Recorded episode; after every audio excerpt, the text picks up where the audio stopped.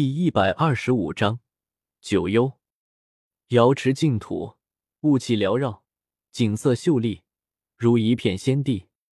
如今，天下各路高手皆赶赴而来，早已到齐了，是一场名副其实的盛会。不说那些成名已久的绝代人物，单是年轻一代也是阵容极度强大。瑶光圣子、姬家神王体、紫府圣女。东荒年轻一代诸圣子与诸圣女几乎都到齐了，此外还有中州王冲霄、叶慧玲、双子王、羽化王等这样的年轻人杰，堪称群英汇聚。咦，那两个人是？那不是瑶光太玄门以及姬家通缉令上面的周通和叶凡吗？这两个人被瑶光太玄门以及姬家通缉了那么久都没有露面。现在竟然敢这般大摇大摆的来参加瑶池的盛会！所有人看到周通和叶凡出现的时候，都惊呆了。没想到他们两个这么嚣张。你们现在还是被圣地通缉呢，来参加瑶池大会，竟然连脸都不遮一下吗？嘿，不对，那叶凡不是荒古废体吗？他怎么修炼到四级秘境了？还是四级秘境大圆满？忽然有人察觉到不对劲了，此言一出，顿时所有人再一次震惊了。荒古圣体自从时代变了之后，一直都不能修行，也被人称之为荒古废体。这四级秘境的荒古圣地到底是怎么修炼出来的？这是一个值得深究的问题。一想到这里，所有人看向叶凡的目光都有些不一样了。如果能知道荒古圣体可以修行的秘密，未来自己的圣地不也就可以培养荒古圣体了？同时，年轻一代的心也沉了下去。有这么一尊荒古圣体在世，恐怕他们未来的道路都要困难的多啊！嘿嘿，那叶凡的万物母气定，多半是保不住了。有人小声说道。那人声音虽然不大。但是来参加盛会的又有哪一个是弱者呢？顿时，很多人看向叶凡的目光都不一样了，贪婪、杀意。这一次，瑶池盛会不会平静，你们两个你要多加小心。李黑水提醒：“怕什么？”吴中天传音道：“有周兄这么一位狠人，不，狼灭在，谁敢放肆？”瑶池赏识大会。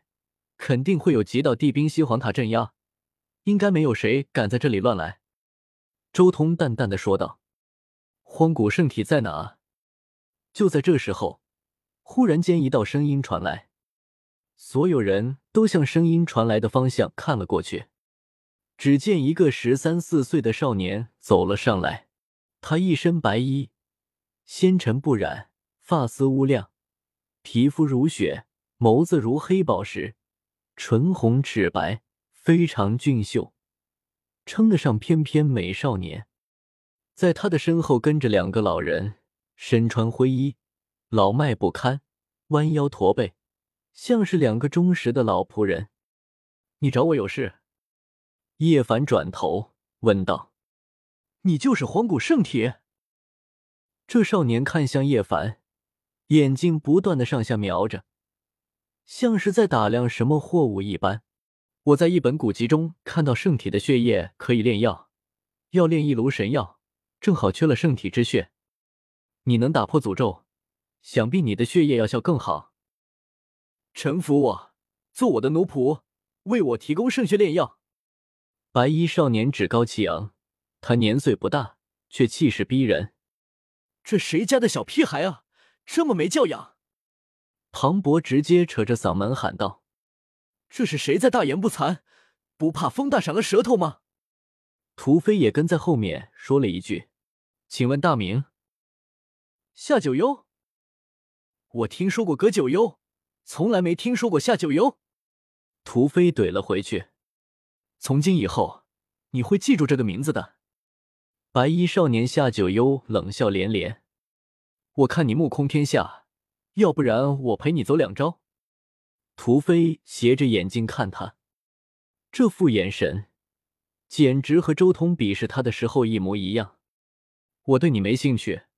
这次出山，主要是为荒古圣体而来。夏九幽扫都没有扫屠飞一眼，而是看向叶凡，考虑清楚没有？再不说话，我就直接把你镇压带走了。你想拿我来炼药，有这个本事吗？叶凡并未动怒，平静的盯着这个美丽近乎妖孽一样的对手。你打破诅咒又如何？荒古前诸王并起的璀璨时代，纵然是大成的圣体，也难以天下第一。从来不缺少大敌抗衡。夏九幽冷笑连连，鲜红的双唇，雪白的牙齿闪烁晶莹的光泽。我要无情的将你打败，收做我永生永世的仆人，让你明白什么才是天下第一。你要是败了，给我当仆人如何？叶凡向前迈步而来，每一步落下都如战鼓轰鸣，让天地皆在摇动。我为天下第一，无论是体质还是修为，都足以力压你。夏九幽逼来，发丝飞舞，让他看起来空灵而出尘。：“终生为我提供圣血，做我的仆人吧。你们还是算了吧。”周通走了过来。直接扔了个玉瓶给夏九幽，道：“我很清楚你想要荒古圣体的血炼什么药，不过一个区区小城的圣体，它的血液可没那么大的功效。带着这个瓶子里面的东西走，这才是你需要的东西。”周通淡淡的说了一声，最后顺便替我向盖前辈问声好。夏九幽正想说些什么，但是忽然他怔住了，看向了手中的玉瓶。漂亮的眼睛中露出一丝震惊之色，这这是？他只见这瓶子里面有一个小白虎一般的东西，即便被封印了，都有着一缕沁人心脾的馨香，正是白虎神药的药液。周通手中除了那枚完整的白虎神药果实之外，也就只剩下三滴药液了。如今又拿了一滴药液出去，你从哪弄来的？夏九幽震惊的看着周通，只有这么一点吗？这么一点还不够吗？你以为这是什么？大街上的糖葫芦吗？周通淡淡的说道：“带着这个东西，赶紧走吧。”夏九幽旁边的两个灰袍老者走了过来，也对着这个玉瓶看了一眼，顿时瞳孔一缩，露出震惊之色：“神药，竟然是神药！”两名老者对视一眼，都从对方眼眸中看到浓浓的震惊之色。